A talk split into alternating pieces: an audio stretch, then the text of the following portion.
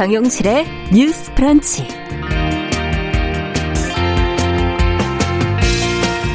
안녕하십니까. 정용실입니다. 기상 상황이 여전히 좋지가 않습니다. 어, 어제 오늘 이 출퇴근길 도로 곳곳이 통제가 돼서 많이들 어, 불편하셨고 또 불편하실 겁니다. 자연재해 속에서도 일상은 계속 돼야 되죠. 그러기 위해서는 교통이나 안전을 위한 시스템도 잘 유지가 돼야 됩니다. 어, 지켜야 할 원칙인 동시에 참 어려운 부분인데요. 일상은 물론이고 시스템 안에도 결국은 보호를 받아야 할 사람들이 있습니다. 자, 오늘도 빗길을 뚫고 생활 속으로 일터로 또 묵묵히 걸어 들어오신 분들, 시민의 안전과 또 직결된 곳곳의 시설을 관리하기 위해서 보수하기 위해서 위험을 무릅쓰고 빗속으로 나선 분들에게 존경과 감사의 말을 전하겠습니다. 자, 8월 4일 화요일 정용실의 뉴스 브런치 오늘도 여러분과 함께 실시간으로 비 피해 상황 그리고 또 교통 상황 서로 전해주시면 공유하고 살피면서 진행하도록 하겠습니다.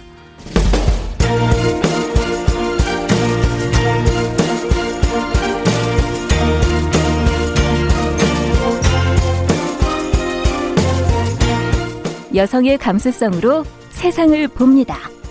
KBS 일라디오 정용실의 뉴스 브런치 여러분의 의견을 기다립니다. 문자는 샵 9730으로 보내주세요. 짧은 문자 50원, 긴 문자 100원이 부과됩니다. KBS 모바일 콩, 유튜브를 통해서도 무료로 참여하실 수 있습니다.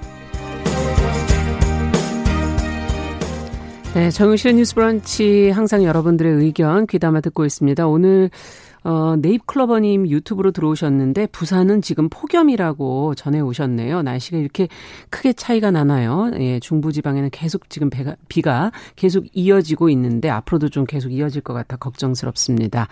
아카시즈님께서는 지금 비가 계속 온다는 소식을 전해 오셨습니다. 주변의 비 피해 상황 그리고 또 함께 알아야 될 교통 상황이 있다면 언제든지 실시간으로 문자로 보내주시면 같이 나누도록 하겠습니다.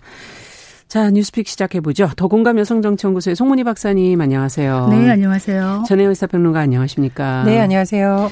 자, 오늘 첫 번째 소식은 최숙현법으로 불리는 국민체육진흥법 일부 개정안. 이게 이제 어제 국회 법제사법위원회를 통과를 했는데, 어떤 내용으로 통과가 됐는지도 좀 궁금하고요.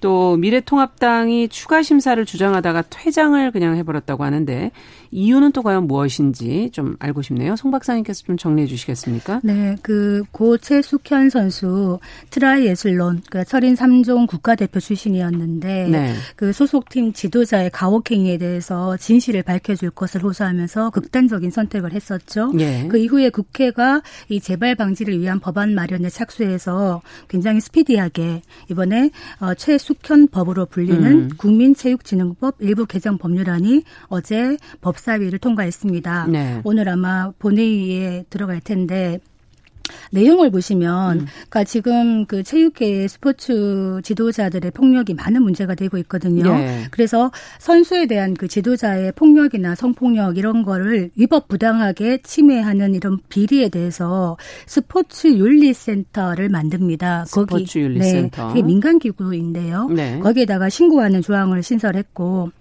이제 책임자를 제지할 수 있고 또 이제 신고를 받은 스포츠 윤리센터의 조사에 협조하지 않으면은 문체부 장관에게 그 사람의 징계를 요구할 수도 있습니다. 네. 그래서 요구를 하면은 그 요구를 받은 단체는 정당한 사유가 없는 한 따를 수밖에 없게 음. 그리고 이제 사실 그 전에는 선수 관리를 하는 담당자들을 그 체육회에서 암암리에 그냥 아름마름으로 채용을 했었거든요. 어. 근데 이제 앞으로는 어 종목 단체라든가 시도 체육회에 반드시 등록을 해야 됩니다. 네. 그래서 기존에는 이 사람이 어떤 사람인가요 했을 때 개인정보 보호라고 하면서 정보를 제출하지 않았지만 이제 그게 힘들어진다. 예. 그리고 지금 그 선수와 소속 기관의 장이 공정한 계약을 할 수 있도록 표준 계약서를 개발해서 음. 보급하겠다. 예. 그래서 어, 이 최숙현법이 아마 되면은 그 체육계에 있는 스포츠 비리에 대한 징계가 음. 조금 더 활발하게 가능해지지 않겠나 싶은데 네. 문제는 이 법을 이제 의논하는 과정에서 민주당과 통합당의 설전이 어떤 대목에서 설전이 있었던 있었고 겁니까? 어떤 대목이냐면 네. 일단 통합당이 그 처음에 스포츠 윤리센터가 이제 그 진수를 진술서를 제출하는 이런 부분도 있었는데 네. 이 스포츠 윤리센터라는 게 민간 기구이기 때문에 그렇게 음. 하지 말고 문체부 산하 기관으로 둬야 된다고 처음에 이제 법안설에 반대를 했었습니다. 네. 거기에 대해서 이제 여야가 합의를 한 것이 그러면 스포츠 윤리센터에 진술서 제출하는 요구 부분을 삭제하고 음. 이제 수정안을 최종 의결한 것이거든요. 네. 그 이후에 또 무슨 문제가 있냐면 문제는 소위 구성입니다. 소위. 여기서 소위라는 것은 음. 소위원회죠. 네. 국회에 이제 상임위원회들이 있는데 상임위원회 밑에 소위원회들을 둘 수가 있습니다. 네. 조금 더 구체적이고 이제 깊은 심도 깊은 논의를 하는 곳인데 예, 미통당에서는 여기 소위를 구성해서 더 논의를 하자고 했는데 음. 민주당의 입장은 이미 각 상임위에서 충분히 논의를 했기 때문에 소위를 꾸리지 않아도 된다. 이렇게 해서 음. 고성이 오가고 통합당은 퇴장을 하고 음. 민주당은 법안을 홀로 상정을 했습니다. 네. 자, 아직 뭐 오늘 이제 본회의 처리 과정 남아 있다고 얘기를 해 주셨는데 어, 이 지금 최숙현법의 내용 지금 정리해 주신 걸 어떻게들 두 분은 평가를 하시는지 그리고 또 지금 통합당이랑 설전이 붙은 그 대목 통합당이 주장하는 부분에 대한 의견도 두 분께 좀 여쭤보고 싶네요. 저는 일단 어떤 법은 그 목적이 무엇이냐에 따라서 여러 가지 하위적인 내용이 결정이 되잖아요. 네. 예를 들면 KBS도 공영방송으로 어떤 역할을 한다기 때문에 거기에 맞춰서 뭐 여러 가지 재난 방송이 강화된다던가 이런 기준이 세워지는 그렇죠. 것이죠. 국민체육진흥법이 예전 목적이 체육을 통한 국위 선양이었습니다. 음. 그러다 보니 선수들의 희생이라던가 지나치게 가혹한 훈련이 결국은 나라를 위한 것이라는 미명하에 흐지부지 되는 경우가 많았어요. 네. 그리고 심지어 우리가 보면 그것을 미화하는 경우 도 있었습니다.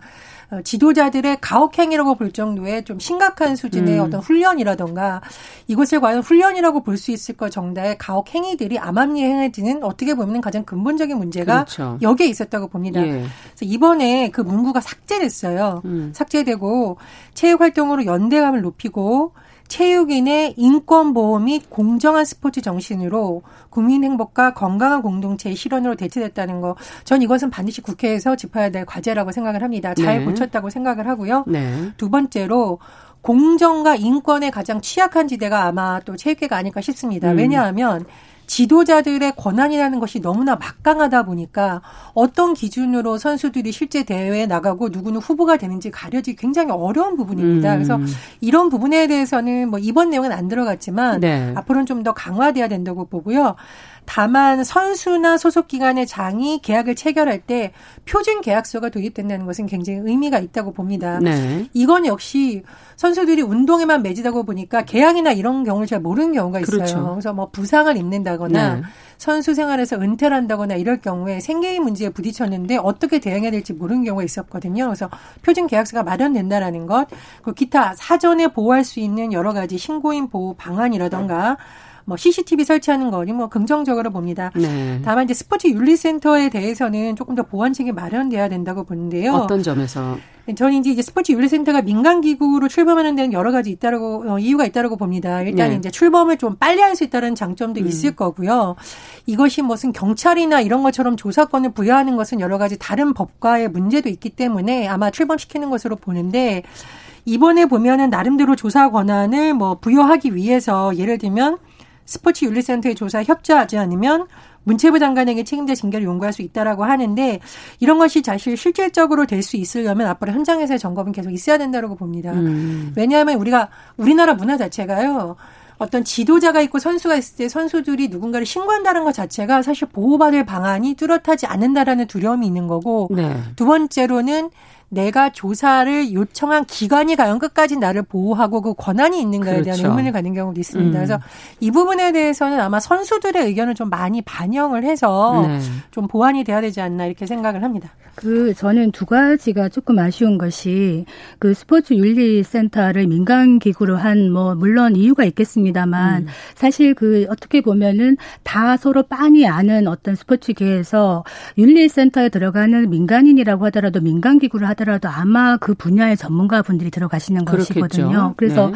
한국 같은 엘리트 체육이 이런 현실에서는 사실 한 번 지도자한테 찍히면은 그 선수 생활을 못 한다고 생각을 합니다. 그렇기 때문에 수많은 폭행과 이런 것들을 네. 감내하는 고통이 있는 것인데 정말 어떤 독립적이고 중립적인 외부 인사들로 음. 꾸려진 어떤 그 독립적인 기구가 필요하지 않겠나 이런 생각을 해보고 또 하나 아쉬운 거는 지금 중요한 것 중에 하나가 성폭력이라든가 이런 폭력을 하는 체육 지도자들의 자격 정지 기간이 있어요. 네. 그게 지금 기존에 1년으로 되어 있는데 이거를 5년으로 확대하는 내용이 들어갑니다. 네. 물론 기존의 1년보다는 5년이 좋겠지만 저는 음. 이거 손방망이라고 봅니다. 아, 자격 정지 네. 자격 정지 5년이면 이따가 다시 돌아올 수가 있다는 얘기거든요. 음. 그래서 그 기간 동안에 다른 어떤 단체에 가서 일을 하다가 다시 올 수가 있기 때문에 음. 이런 이런 성폭력이라든가 일단 과도한 폭력을 행사한 지도자들은 사실은 좀 퇴출한다 이런 음. 정도의 각오로 자격 정지가 아니라 더 어떤 엄중한 법이 규정이 됐으면 좋았을 텐데 이 부분이 좀, 좀 아쉽다 이런 생각이 들고 네. 앞으로 계속 이제 소위 구성을 놓고 이를테면은 우리가 이제 상임위원회에 소위를 둘 수가 있습니다. 둘 수 있다. 그러니까 두어야 한다는 음. 아닙니다만 소위를 두는 이유 자체가 아까도 말씀드렸지만 전문적이고 심도 깊은 논의를 음. 하기 위해서 있는 것인데 계속적으로 앞으로 만약에 소위를 패싱한다 그러면은 아마도 민주당과 통합당이 또 고성이 오가고 그 다음에 통합당이 퇴장하고 그다음에 민주당이 또 상정을 강행하고 이런 식으로 간다 그러면 국회가 일하는 국회가 될 수 없죠. 어떻게 보면 같이 일하는 게 아니라 혼자 열리라는 국회가 될 수밖에 없다. 그래서 우리가 법사위의 체계 자구 심사권 어제도 또 얘기를 했습니다만 어 백혜련 의원과 김도 부 의원 간에 네. 고성이 오갔는데 왜 체계 자구 심사권을 두느냐?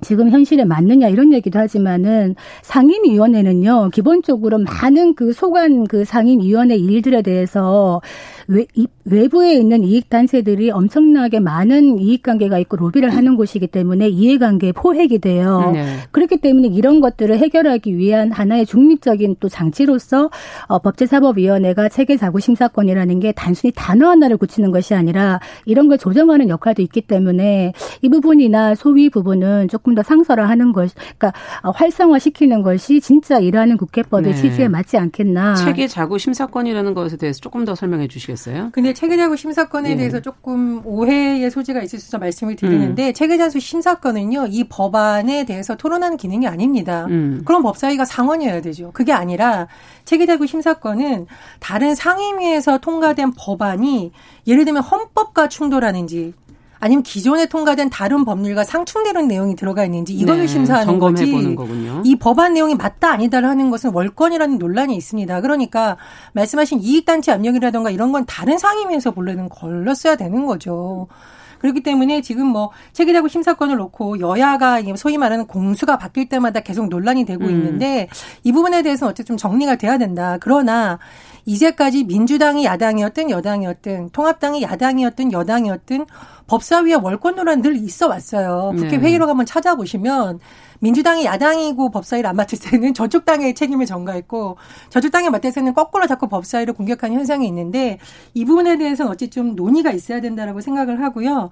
제가 이제 어제 법사위 회의 동영상을 처음부터 끝까지 한번 봤습니다. 이제 네. 국회 의안 정보 시스템에 들어가면 국민들 다 보실 수 있는데 어디에 들어가면요? 국회 이제 홈페이지에 들어가면요. 예, 회의 네. 영상을 전문을 다 볼 수 있습니다. 네. 사실은 정치에 관심이 많은 분들은 언론 보도를 통해서나 혹은 정치, 좀 답답할 때가 있죠. 네, 정치 성향에 따라서 이 유튜브에 올라온 영상도 사실은 약간 짜깁기대 형태가 많아요. 그래서 한번 음. 보시면 굉장히 도움이 되는데 제가 시간을 재보니까요.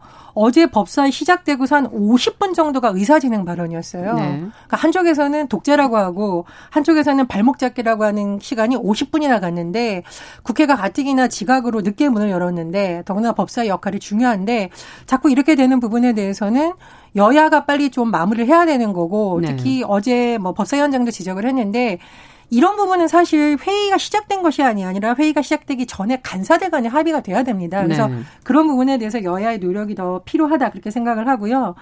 어, 최근에 언론 보도를 보면 주호영 원내대표, 통합당 원내대표가 초선 시절에 체계자구 심사권 폐지 법안을 담은 내용을 대표 발의한 적이 있습니다. 네. 그래서 체계자구 심사권에 문제가 있다라는 인식은 어느 정도 있다라고 보고요.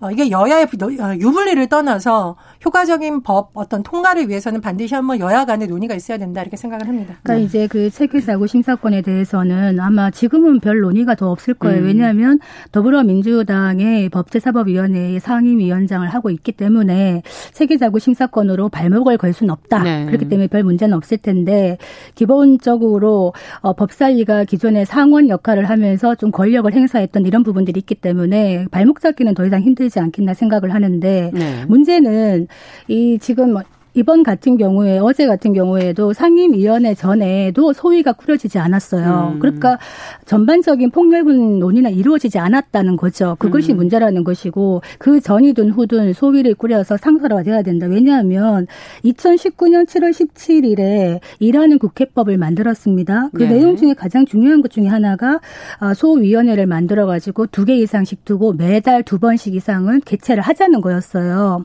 그렇기 때문에 상임위원회 소속 소위원회를 활성화시키는 것은 앞으로도 중요하다. 미래통합당이 그동안 국회에서 뭐 발목 잡기 했던 이런 부분들도 있기 때문에 일을 많이 못했다 이런 얘기를 하고 있지만 지금은 21대 국회이기 때문에 새로운 국회에는 새로운 마음으로 서로 합심을 하는 게 중요하지 않겠나. 이렇게 생각합니다. 네. 제가 통계를 좀 뭐 언론 보도나 해서 찾아봤는데요. 지난 국회 20대 국회에서 상임위를 통과를 이제 했는데 네. 법사위의 체계자구 심사에 막혀서 아예 본회의에 가지도 못하고 폐기된 법안이 91건이라고 합니다. 네. 그렇게 된 경우에는 사실은 상임위 상설화라는 항상 모든 의원들이 주장하는 거하고 정면으로 대치되는 음. 거거든요. 결국은 어느 정당이 법사위에 주도권을 잡든 도중에 퇴장하든 네. 다른 상임의 역할을 무색하게 만든다는 거죠. 그래서 법사위가 너무 상원 노릇을 한다, 상전 노릇을 한다, 월권 음. 행위를 한다라는 부분에 대해서는 여야 가릴 것 없이 이번 기회에 한번 좀 심도 깊게 논의를 해야 된다고 봅니다. 네. 어쨌든 여야 간에 좀 소통과 협의가 조금은 더 원활하게 돼야 되지 않나 하는 생각도 들고요. 자, 두 번째 뉴스를 좀 가보겠습니다. 대학병원 지금 전공의부터 해서 동네 의원의 의사들까지 지금 줄줄이 파업을 예고하면서 진료에 문제가 생기는 건 아니겠는가 하는 걱정들을 지금 하고 계세요. 어떤 상황인지 그러면 지금 이런 파업의 이유는 무엇인지를 정확하게 알아야 될 것 같거든요. 전혜연 평론가께서 좀 정리해 주시겠습니까?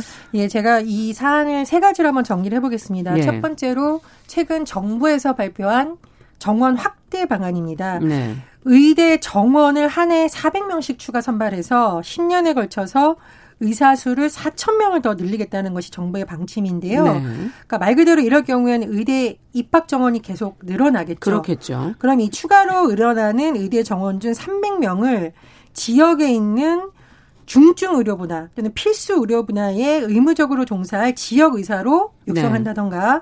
공공의대 신설 지역 의사재증을 활성화하겠다는 것이 정부의 계획입니다. 예. 근데 뭐이 부분을 듣고 청취자분들이 아 좋다 나쁘다 판단하실 수 있는데 일단 대한 전공의 협의회와 의협은 여기에 대해서 반대 의사를 밝히고 있습니다. 그러니까 이유가 있지 않겠습니까? 예, 예. 이쪽의 이유는 뭐냐? 어떤 제도를 변화시키지 않고 의사 수를 늘리면 어, 또 다른 문제만 키운다. 음. 예를 들면 뭐 예를 들면 과잉 진료를 해서 의사들이 수익을 올리기 위해서 한다던가 여러 가지 네. 문제가 제기될 수 있다라는 거고요. 이런 가운데 대한 전공의 협의회가 파업을 의결했습니다. 음. 지금 내용을 보면 대전협의 경우에는 7일 오전 7시부터 8일 오전 7시까지 24시간 동안 한다라고 하는데 네. 전문의 아니 전공의들이 굉장히 중요한 역할을 현장에서 많이 하거든요. 그렇죠. 그리고 또 문제는 뭐냐? 어, 파업을 초기에 논의할 때는 뭐 응급실이라던가 중환자실, 수술실, 분만실 이런 쪽의 전공의는 파업 참여 대상에서 본래 제외되는 것이라는 전망이 네. 나왔는데 아주 다급한 곳이기 때문에 그렇습니다. 이 사람들도 이제 파업에 참여한다라는 참여한다. 것으로 예, 알려지고 있습니다. 그리고 이제 대전협뿐만 아니라 대한의사협회도 총파업을 지금 한다라고 하는데 아마 네. 14일 정도로 예정이 되어 있어요. 의료계에서 이런 움직임이 일어나는 것이 지금 시기에 맞느냐라는 또 논란이 제기되고 있습니다. 아, 정부의 방침을 보면 일단 정부에서는 대화를 통해서 합리적인 의견을 도출하자라고 하는데 아직까지는 뭐 뾰족한 안이 나오지 음. 않고 있고요. 만약에 이번에 파업이 될 경우에는 2000년 의학분업 2014년 원격 진료 및 영리병원 추진에 대해서 반대한 병원 파업에 의해서 세 번째, 세 번째. 전공이 발의될 네. 예정입니다. 네. 자, 어떻게들 보시는지 의견을 좀 들어보고 싶네요. 그러니까 사실 지금 의대 정원 늘려가지고 의사 수 늘리는 거에 대해서 뭐 찬반이 나뉠 수가 있습니다. 음. 그래서 저는 뭐 브리핑을 하셨기 때문에 간단하게 제 의견을 드리자면 이번 건 같은 경우에 정부의 정책에 저는 찬성한다 음. 이렇게 말씀드리는 것이 사실 지금 뭐 의협에서 집단 파업을 하고 아까 중환자실 응급실도 빼겠다 이렇게 네. 얘기를 하고 있는데 그렇게 되면 안 되죠. 일단 음. 아무리 파업을 하더라도 응급실이나 중환자실 같은 데는 돌아갈 수 있도록 하는 그렇죠. 것이 맞다. 일단 그 말씀 드리고요.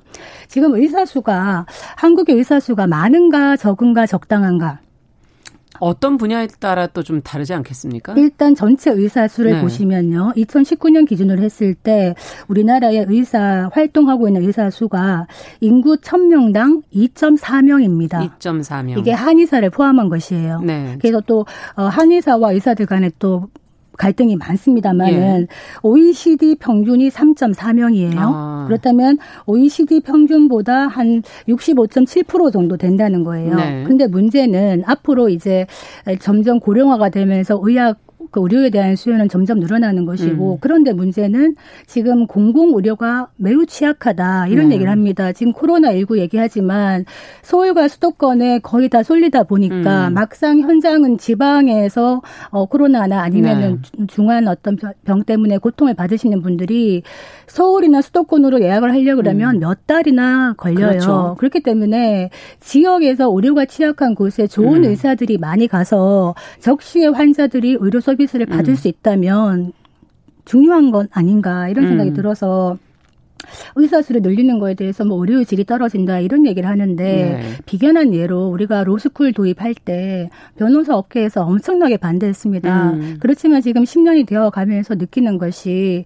뭐 전반적인 법률 서비스의 질이 그렇다고 떨어졌느냐 음. 오히려 변호사들이 굉장히 친절해졌습니다. 음. 그 전에는 조금 권위적이었던 이런 부분들이 있는데 네. 전반적으로 법률 서비스가 좋아졌고 법률 비용 우리가 변호사를 선임하는 비용도 문턱이 많이 낮아졌습니다. 전반적으로. 그렇기 때문에 수요자의 입장에서는 공급자가 많아지는 게 좋다. 네. 그래서 오히려 그 경실련의 보건의료위원장을 하고 계시는 김진현 교수는 어떤 말을 하냐면 지금도 굉장히 작기 때문에 단계적으로 3, 400명 늘리는 게 아니라 음. 한 번에 한 5천 명까지 늘려놓고 그 다음에 감속하는 게 맞다. 그 정도로 음. 지금 지역 간 민간 공공 부문 간의 격차가 심하다 이런 얘기를 하고 있기 때문에 저는 찬성하는 입장입니다. 그 분야로 가도록끔 이렇게 유도할 수 있는 방법이 있는 건가요? 지금 뭐 민간으로들 많이 가려고 하실 거고 그 부분도 좀 제도적인 보완도 좀 필요한 건 아닌가요?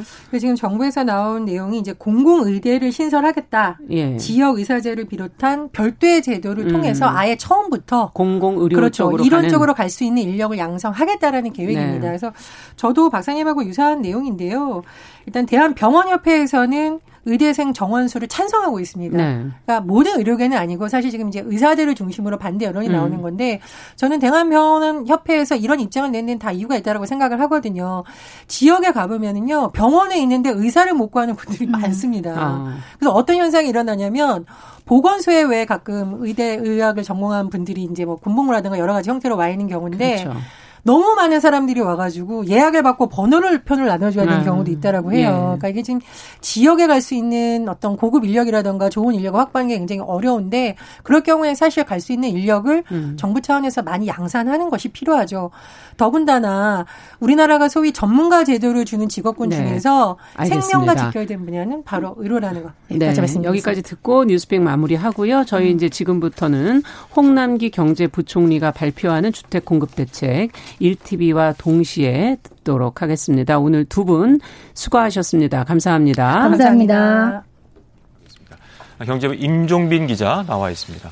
네, 잠시 뒤 이제 10시 30분에 발표가 될 예정인데 예. 오늘 그 당정 협의가 있었죠? 당정 협의 들어가기 전에 모두 발언이 있었는데 그 원칙들이 제시가 된 것 같아요.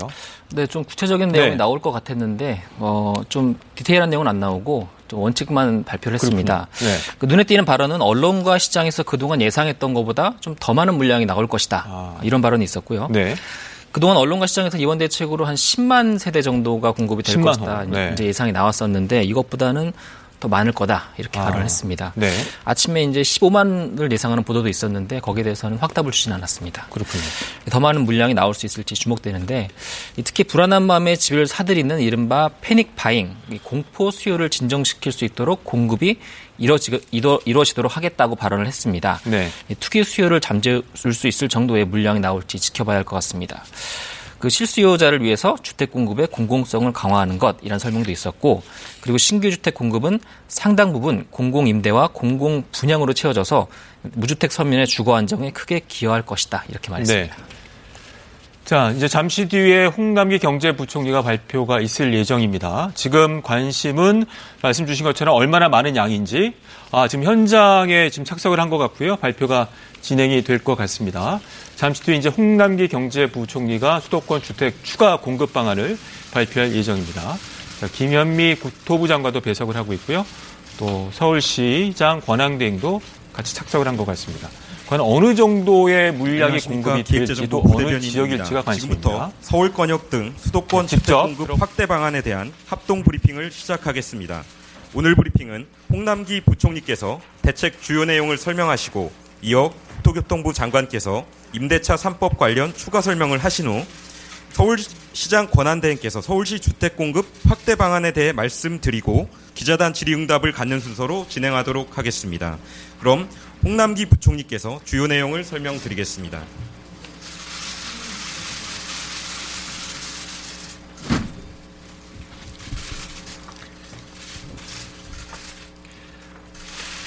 예, 존경하는 국민 여러분. 최근 우리 민생과 경제는 코로나19 등으로 촉발된 유례 없는 도전에 직면하고 있습니다. 다행히 어려운 여건 속에서도 국민 여러분들의 적극적인 협조와 노력 덕분에 우리나라는 방역과 경제 양 부문에서 상대적으로 잘 버텨내고 있습니다. 그간 방역 조치에 적극 동참해 주시고 묵묵히 경제활동 현장을 지켜주신 국민 여러분들께 깊은 감사의 말씀을 드립니다. 그러나 최근 서울 권역 중심의 주택가격 상승으로 땀 흘려 일하는 국민 여러분들께서 주거 안정 불안감이 확산된 점에 대하여 마음이 매우 무거운 심정입니다. 정부는 국민 여러분들의 불안감을 불식시키도록 실수요자에 대한 보호와 투기 수요 근절해 가는 절대 원칙하에 그간 주택 수요와 공급 양 측면에서 다각적인 노력을 기울여 왔습니다. 금년 발표된 6.17 대책, 7.10 대책 등 수요 관리 대책들은 주택 투기에 대한 기대 수익률을 확 낮추어 투기 수요를 차단하겠다는 정부 의지를 시장에 보여주는 조치였습니다. 그 결과 대책 발표 이후 서울 지역의 주간 가격 상승세가 둔화되는 등 상당 부분 성과가 있었다고 생각합니다. 다만 최근 부동산 대책 입법에 대한 불확실성 및 갭투자 차단 우려 등 시장 불안 요인이 아직 상존하고 특히 30대를 중심으로 추경 매수 심리가 확산되며 서울 중심의 국지적 매매 급증 현상이 나타나기도 했습니다. 공급 측면에서 보면 최근 3년간 서울 아파트가 연 4만 호씩 공급되어 2013년부터 16년간 연평균 입주 물량 3만 2천 호에 비해 25% 늘어나는 등 공급 물량은 지속 확대되어 왔습니다. 다만 주택 공급 선행 지표인 인허가가 2018년 이후 다소 감소세를 보이는 등 중기적 관점에서 추가 공급 확충에 대한 요구도 확산되고 있었습니다. 이에 정부는 주택시장 불안 요인을 조기에 해소하고 시장을 안전적으로 관리하기 위하여 모든 정책선을 다각적으로 검토해 왔습니다. 6.17 대책, 7.10 대책 등으로 수요 측면의 불안 요인 차단을 위한 제도적인 기반이 갖춰진 만큼 공급 부족 우려라고 하는 불안 심리를 조기에 차단하고 미래 주택 소유에도 선제적으로 대응하기 위해 근본 서울 권역 등 수도권에 대한 주택 공급 확대 방안을 마련하게 되었습니다. 이제 그 세부 내용에 대하여 말씀드리도록 하겠습니다. 정부는 서울 권역을 중심으로 실수요자를 위하여 양질의 신규 주택이 지속적으로 공급된다는 견고한 믿음을 국민들께 드린다는 자세로 이번 대책을 준비하였습니다. 이번 준비와 검토 과정에서 다음 세 가지 포인트를 각별히 유념해왔다는 점을 말씀드립니다. 첫째, 정부는 내 집 마련의 기회가 중단 없이 제공되도록 주택 공급 물량을 최대한 확보한다는 측면에서 활용 가능한 모든 수단과 메뉴를 제로 베이스에서 검토하였습니다. 둘째, 미리 밝힌 대로 태능 골프장은 그린벨트 환경평가 등급상 4, 5등급이 전체 98% 이상을 차지하여 환경적 보존 가치가 상대적으로 낮아 택지로 개발하되 그 외 그린벨트는 미래 세대를 위해 보존한다는 원칙하에 대상으로 선정하지 아니하였습니다. 셋째, 주택 공급 물량의 양적 확대와 함께 그 물량 내용면에 있어서 일반 분양은 물론 특히 무주택자, 청년 등을 위한 공공 분양과 장단기 임대 등이 균형감 있게 반영되도록 최대한 고려하였습니다. 이러한 원칙 하에 검토한 결과 향후 서울 권역을 중심으로 총 26만 호 플러스 알파 수준의 대규모 주택 공급이 집중 추진됩니다.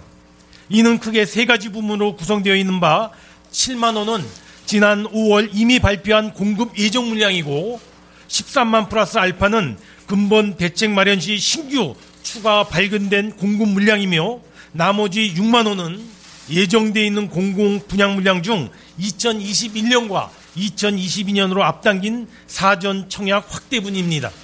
그 구체적인 공급 방은 다음과 같습니다. 첫째, 신규 택지를 발굴하여 핵심 입지에 3만 호 이상의 주택을 신규로 공급하겠습니다. 정부는 군시설, 국유지와 공공기관 부지, 서울시 유유부지 등을 최대한 활용하여 우수 입지 내 택지를 확보하겠습니다.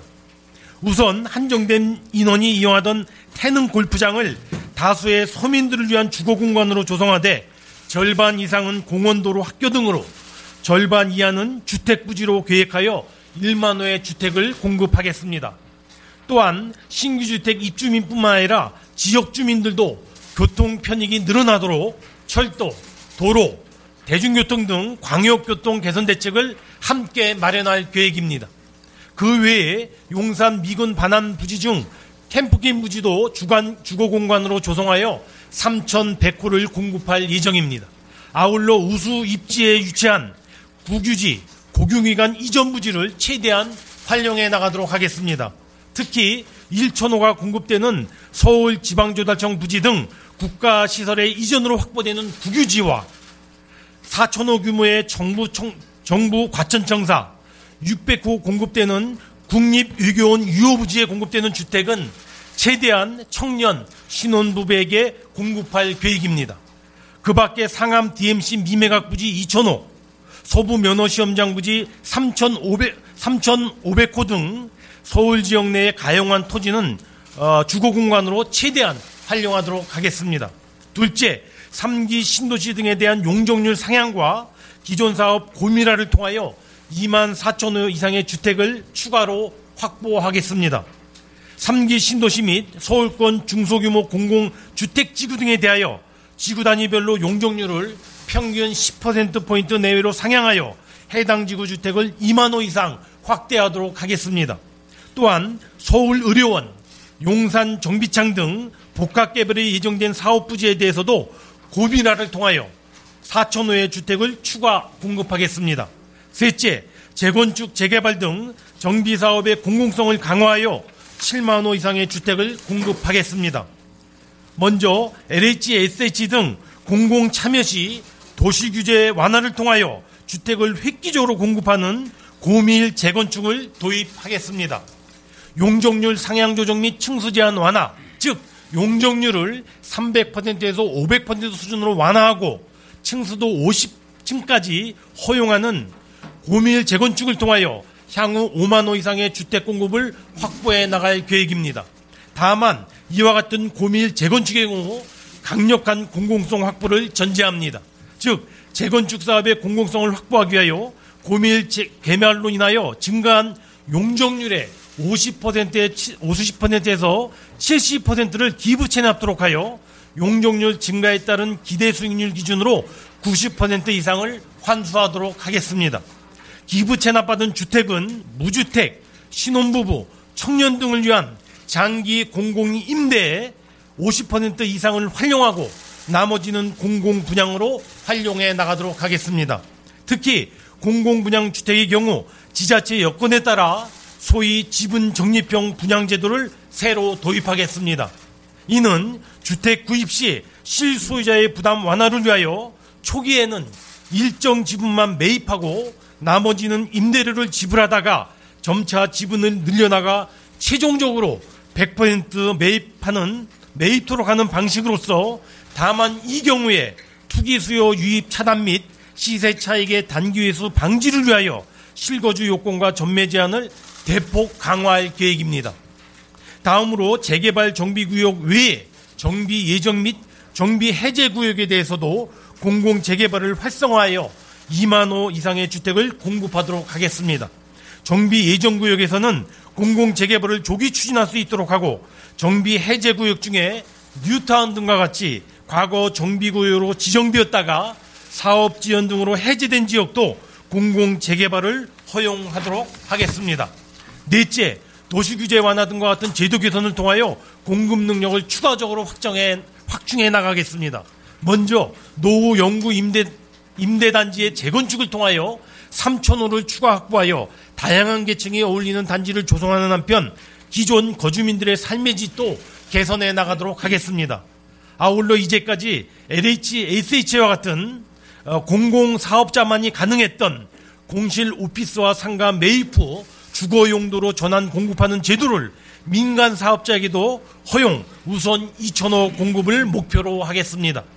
이외에 서울 준공업 지역 순환정비 사업지도 연내 3, 4곳으로 확대 정비하는 등 다양한 규제 완화를 통해 민간 공급 능력을 추가적으로 확충해 나가겠습니다. 마지막으로 다섯째, 신규 공급 추진과는 별도로 기존의 공공 분양 물량 중 6만 호는 당장 내년 2021년부터 22년으로 앞당겨 사전 청약토록 하겠습니다. 즉 실수요자들의 예측 가능성을 높이고 청약 대기, 매매 수요 완화를 위하여 기존에 계획된 공공 분양 물량 중 사전 청약 물량을 당초 9천 호에서 6만 호로 대폭 확대하여 2021년에 3만 호, 2022년에 3만 호가 조기에 주인을 찾도록 하겠습니다. 신규 공급과 기계획된 물량의 사전 청약을 함께 발표함으로써 국민들께서 입주자 모집이 증가하는 효과를 빠른 시일 내에 직접 체감하실 수 있을 것으로 기대합니다. 이상 발표해드린 총 26만 플러스 알파의 주택 공급 대책이 기존의 아파트 인허가 물량에 더하여 전반적으로 강한 주택 공급 시그널을 제시해 주리라 믿습니다. 정부는 이번 공급 대책 발표가 일부 지역에서는 개발 호재로 인식되어 부동산 시장 불안 요인으로 작용할 가능성도 배제하고 있지 않습니다. 그러나 결코 그러한 일이 발생하지 않도록 철저히 모니터링하며 필요한 대응을 신속히 해나가도록 하겠습니다. 즉 정부는 공급 대책 발표 후 매주 부총리 주재 부동산 시장 점검 관계 장관 회의를 개최하여 주택에 대한 수요 대책과 공급 대책 이행 상황을 면밀하게 점검해 나가겠습니다. 이와 함께 관계부처 합동 부동산 신속 대응팀을 구성하여 부동산 시장 동향을 일일 모니터링하고 신속하게 대응해 나가도록 하겠습니다. 특히 시장 교란 행위에 대해서는 그 어느 때보다 단호하게 발본색원 노력을 기울여 나갈 것입니다. 특히 재건축으로 인한 인근 주택의 가격 상승 방지를 위하여 필요한 경우 토지거래 허가구역의 지정, 관계부처 합동의 실가격 조사 등을 통하여 시장 불안 요인을 사전에 철저히 관리해 나가도록 하겠습니다. 존경하는 국민 여러분, 부동산 시장 안정은 최대의 민생 정책이고 최우선 정책 영역입니다.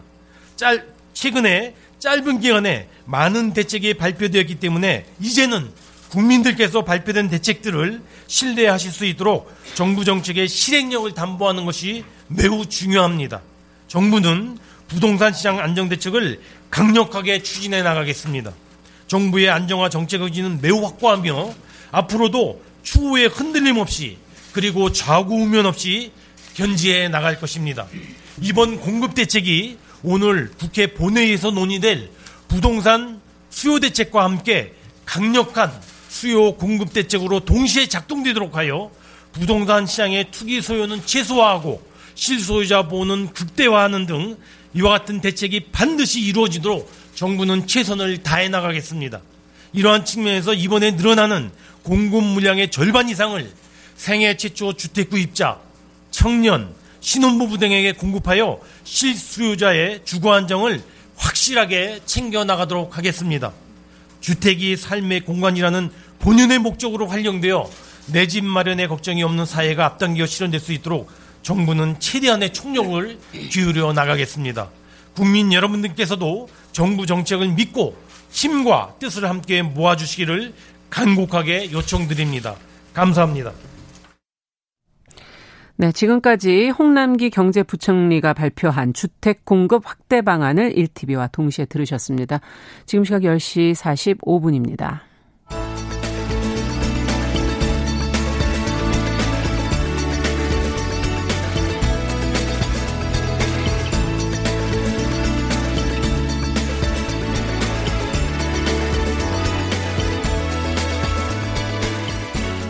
세상을 보는 따뜻한 시선. KBS 일라디오 정용실의 뉴스 브런치. 매일 아침 10시 5분 여러분과 함께합니다. 네, 정용실의 뉴스 브런치 다시 돌아왔습니다. 자, 이번에는 환경에 대한 실천적인 대안을 생각해보는 환경하자, 저희가 생존하자, 이렇게 제목을 붙여놨죠. 그린피스 서울사무소 김지석 전문위원과 함께 합니다. 어서 오십시오. 네, 안녕하세요. 네. 어, 지금 뭐 날씨를 보니까 기후변화 문제가 얼마나 심각했던 것인지 다시 한번 좀 느끼게 되는 그런 지금 상황인데요. 어, 우리나라 지금 비 피해가 특히 중부지방 지금 심각한 상황인데, 이것이 기후 위기다 이런 분석들이 지금 계속 나오고 있어요. 네, 그 예전엔 항상 이제 뭐 고기압 때문에 뭐 저기압 때문에 그렇죠. 그랬는데 뭐 올해부터는 이제 그 이게 근본 원인이 음. 북극 고온 현상에서 출발한 거다. 예. 예. 그 찬 공기가 이제 밑으로 내려오고 음. 그게 이제 뜨거워진 지구, 뜨거워진 바다에서 더 생산되는 수증기가, 수증기가 예, 올라오다가 만나서 음. 이게 우르르 쏟아지는 거거든요. 그래서 예. 어 일단은 기상청에서 그렇게 좀 설명을 해주고 근본 원인을 짚어주는 건 굉장히 반가운 현상이고요. 아. 네, 그 이제 그러니까 이제 해결책이 물론 복구도 하고 해야 되지만 예. 제가 사실 이제 항상 그럼 해결책이 뭐냐라고 해서 항상 얘기하면은 그 얘기 또 하냐 하시는 분들이 음. 있는데 그러니까 마스 코로나도 예방하려면 마스크 쓰기, 뭐 손 닦기 이렇게 해야 되는 것처럼 아주 기본적인 걸 얘기할 수밖에 없죠. 네, 그래서 태양광 풍력 같이 음. 그뭘 태우지 않고 전기 만든 걸로 바꾸고 음. 그다음에 자동차도 휘발유나 디젤을 떼지 않고 네. 가는 전기차로 바꾸고 음. 어, 뭐 이제 철강같 만드는 것도 수소로 이렇게 뭐 한다거나 이렇게 좀 해야 음. 되는 거 그냥 제가 매 방송할 때 지금 계속 얘기해 말씀을 드리려고요. 예, 예, 그래서 이 방법이 이제 맞는 방법이고요. 지금 우리나라 피해를 보는데 이제 폭염 어 홍수가 지금 많이 문제지만 네. 시간당 100mm씩 오고 막 이러는 것도 있잖아요. 지금 많이 내린 곳은 막 400mm, 500mm 가까이 음, 지금 내렸습니다. 네, 최대 500mm 예. 지금 예고가 돼 있고 이게 한 번 100mm가 왔을 때도 막 피해가 있지만은 음. 그, 그 다음에 집안이 약해졌을 때 한 30mm만 또 와도 또 피해가 그럼요. 오거든요. 그래서 이렇게 안타까운 상황이고 근데 이게 앞으로 이제 더 할 수 있기 때문에 그래서 온실가스를 줄여야 아. 그나마 이 정도 수준에서 조금 뭐 막을 수 있는 거고요. 근데 한 가지 아쉬운 건 기상청 분이 이제 설명하실 때 멘트에서 예. 이제 뭐 나비 효과처럼 북극 얼음이 녹아서 이렇게 음. 되는 거다 하셨는데 저는 이 나비 효과라는 말 참 조심해야 되는 게 그 이게 약간 대서양에서 나비 날갯짓이 태풍으로 커져서 이렇게 온다 뭐 이런 음. 식의 얘기인데 네.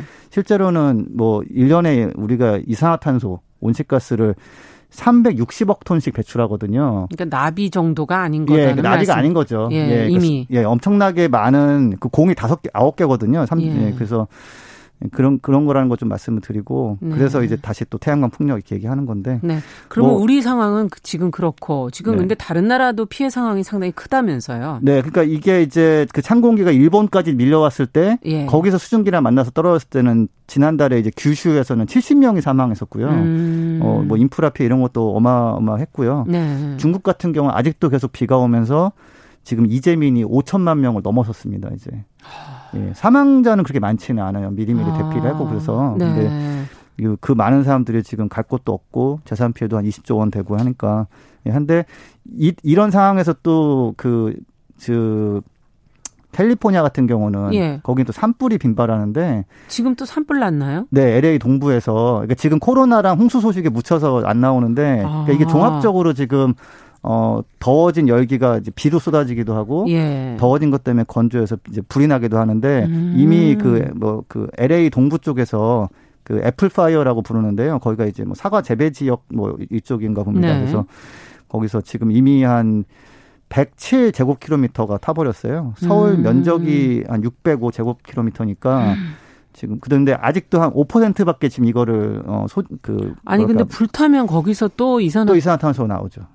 또 나온 이거 큰일 났네요. 네, 네. 그러니까, 그러니까 어. 우리가 뽑는 거를 줄여도 자연적으로 나오는 게 막 늘어나고 있어가지고 아. 거기다가 추가적으로 이제 산불 나면 대피를 하는데 이게 코로나 때문에 또 모여 있으면 안 모여 있으면 안 되니까 어디로 대피를 하죠? 그러니까 이제 그게 굉장히 복잡해지는 거죠 이게. 아. 내가 소방관들도 모여서 회의를 하고 해도 뭐 더워 덥고 화마랑 싸우는데 또 마스크를 써야 된다는 등 이게 이래서 예. 어 이래서 온실가스 배출을 빨리 줄여서 더 심해지지 않게 좀 해야 되는데 코로나까지 겹쳐 있어서 네, 보다 유럽 힘드네요. 같은 경우도 지금 다른 소식에 묻혀 있지만 그 비엔나 혹시 뭐 가보셨는지 모르겠는데 예전에 가봤죠. 예. 아 가보셨어요? 네. 예, 거기가 여름이 원래 최고 온도가 27도거든요. 예. 그러니까 유럽이 휴가지로 좀 각광받은 게 가면 되게 서늘하고 음. 뭐 문화적으로도 뭐 이렇게 뭐 좋은 것도 많이 있고 그렇죠. 네, 그런데 지금 비엔나가 어제 기준으로 37도를 찍었습니다. 37도. 예, 거긴 원래 에어컨 보급이 거의 없는 없는 데거든요. 엄청 그러면 지금 더위를 네. 느끼고 계시겠네요. 독일이 35도 정도 독일도 갔고, 35도. 어, 폭염이군요, 이쪽에. 네, 스페인 같은 경우도 이제 한 어, 그 최고 기, 온도 기록을 갱신했는데 40년 전 대비 폭염 일수가 두 배가 늘었어요. 아. 그래서 또 이런 상황에 방글라데시 같은 경우는 물에 한 4분의 1이 잠겨 있고요, 국토가. 네. 그다음에 또 이제 사막 메뚜기 떼가 창궐을 했는데 이것도 시작은 이제 약간 이례, 이례적인 폭우 때문에 음. 시작된 건데 이게 이디오피아, 케냐 등에서 2020년 1월에 시작된 시작됐어요? 건데 예. 그게 이제 지금 서아프리카 쪽으로 이동하면서 아. 계속 창궐하고 있습니다, 이게. 그러니까 지금 코로나랑 아. 뭐 국내 홍수 때문에 묻혀 있지만 이 지금 기후... 화재도 문제고 폭염도 문제고 메뚜기, 메뚜기 때까지. 때까지.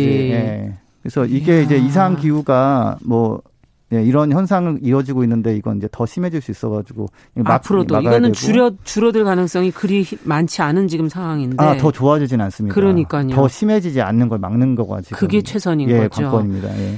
그래서 자, 그렇다면 이런 정도면은 지금 이제 국가나 기업들이 나서야 되는 거 아닙니까? 네, 그래서 이미 이제 2050년까지 온실가스를 제로로 하겠다는 국가가 70개가 선언을 했었고요. 70개 국가가. 네, 그 유럽 연합 같은 경우도 뭐 이미 선언했고 예. 단기적으로 또 한 50% 줄이겠다고 발표했고 여기서 한 가지 저는 되게 안타까운 거는 이제 우리나라 아직 이런 용기를 못 내고 있는데 그러네요. 사기업이 뭐 애플 그 아이폰 만든 애플이라는 예. 기업 있지 않습니까? 최근에 이제 사우디 그 아람코 예. 사우디 석유 공사를 제치고 이제 시가총액 1위가 됐는데 음. 여기서 이제 2030년까지 그런 자기들도 줄이지만 자기들한테 납품하는 업체 그다음에 핸드폰을 사용할 때 쓰는 전기까지 아. 제로를 만들겠다. 굉장히 쉽지 않지만 해보겠다라고. 자기네 모든 부분을 다 그럼 해보겠다. 네. 그런 거네요. 예. 그, 근데 음. 예전 같은 경우는 우리는 이렇게 하고 있는데 남, 남들이 우리 협력업체들이 잘 안 하고 있는데 그건 어쩔 수, 어쩔 수 없지 이런 예, 예 식이었다면 예, 예. 이제는 어떻게든 그걸 해, 내겠다 그럼 여기랑 일을 하려면 그거 그 부분을 지켜야 되는 거군요. 그렇죠. 재생에너지로. 네. 그래서 사실 하이닉스 반도체 같은 경우는 아 우리도 그러면은 재생에너지 쓰겠다고 선언을 했고 아. 지금 삼성보다 기술력에서 앞섰다면서 인정받는 TSMC라는 데가 있어요. 예, 대만에서. 대만 회사죠. 네네. 예. 그뭐 공정이 더 좀더 음. 발전된 걸 성공시킨 데인데 여기 같은 경우도 지금 그 해상 풍력에서 나온 전기를 살려고 그럼 우리도 기업들을 해외 큰 기업들과 같이 일하게 하려면은 해야죠. 해야 되겠네요. 네, 그렇죠. 예, 네. 예, 그래서 지금 비 피해 이런 것도 이제 뭐 안타까운 피해가 많지만 음. 이런 걸 놓치면 삼성이 아무리 잘 만들어도 꾸 맞습니다. 예, 아니면 똑같이 잘 만들어도 무슨 전기를 쓰느냐에 따라서 앞으로는 중요해질 수, 수 있네요. 아, 배제될 수 있는 상황이거든요. 예. 지금 TSMC는 정말 예, 모든 부분을 거의 집중하지는 않더라도 전기를 사러 다닙니다. 음. 해상풍력 단지 다니면서 그래서 네. 그런 걸 해야 되는데 그러니까 저는 좀 아쉬운 건 아무튼 사기업들은 2030년까지 넷제로를 하겠, 그러니까 배수가 제로 하겠다고 한 기업들이 있다. 아마존 같은 기업도 2040년을 40년까지. 얘기하는데 예. 지금 국, 우리나라 같은 경우는 아직은 좀 국가 단위로 2050년에 제로를 하겠다는 음. 선언을 안 하고 있어요. 그래서 그렇군요. 이거는 좀 더 용기를 내야 된다. 사기업보다 국가가 못하는 건좀 그거는 너무 자존심 상하지 않느냐 네. 예, 하는 지금 얘기신 것 같아요. 네, 네. 자 그러면 시간이 한 1분여 남았으니까 어떻게 하면 우리나라가 제대로 대응을 할 수 있을지 네, 그러니까 일단은 근본적인 걸좀 그, 예, 지금 필요한 음. 재생에너지 확대 오늘도 이제 주택 문제가 많으니까 네. 테른 골프장 같은 경우를 지금 주택지로 바꾸겠다고 네. 나오지 않습니까? 하지만 전체는 아니고 일부를 바꾸고 아, 예, 예. 일부를 예. 또 지금 이용하겠다. 공 그 어떤 공간으로서 아, 네, 네, 공간 예, 공원으로 쓰고 다 다만 네. 이제 약간 어 특정 사람 소수 사람들이 그냥 스포츠 공간에서 조금 더 많은 사람의 공간으로 주거 공간으로 네, 하는 거잖아요. 네. 그러니까 지금 우리나라가 아까 처음에 말씀드린 태양광 풍력 음. 그 보기 흉하다고 생각하실 수는 있어요. 네. 그리고 뭐 환경적으로 피해가 제로는 아닌데 음. 이게 약간 국방 시설처럼 생각하셔서 네. 아 더 많은 비 피해와 더 많은 비극을 막기 위해서 앞으로라도 필요하다. 그래서 이거를 해야 되는데 지금 하는 게 못하는 게 문제고 음. 그리고 제가 약간 이제 짧은 시간이지만 말씀드리고 싶은 게 음. 수소 자동차 정책이 있단 말이에요. 예. 수소차를 보급하겠다고 해서 뭐 나름대로 그 분야에서 열심히 하고 했죠. 계신데 네. 많은 이제 지원하겠다 그러고 음. 어 일반적인 크기의 수소차 같은 경우는 아 이거는 아닌 걸로 음. 지금 이제 전 세계적으로 좀 그 평가가 나오고 있거든요. 네. 그래서 이런 부분은 제가 다음 시간에 한번 자세하게 예, 이 부분을 제가 문제 제기를 하는지 말씀을 드리려고 합니다. 알겠습니다. 예. 오늘 환경하자 생존하자 아, 그린피스 서울 사무소 김지석 전문위원과 함께 살펴봤습니다. 말씀 잘 들었습니다. 네, 감사합니다. 네, 끝으로 저희 경기 북부 현재 어, 강수대가 선형으로 위치하면서 포천에 시간당 90mm 내외에 매우 강한 비가 내리고 있습니다. 그리고 경기 북부 비 피해 없도록 계속 각별히 주의해 주시기 바라고요. 서울, 인천, 경기도, 서해 5도도 마찬가지입니다. 앞으로 발표되는 기상 정보를 꼭 좀 잘 참고해 주시기를 다시 한번 당부드립니다. 자, 정용실의 뉴스 브런치 화요일 순서 여기서 마치겠습니다. 저는 내일 10시 5분에 뵙겠습니다. 감사합니다.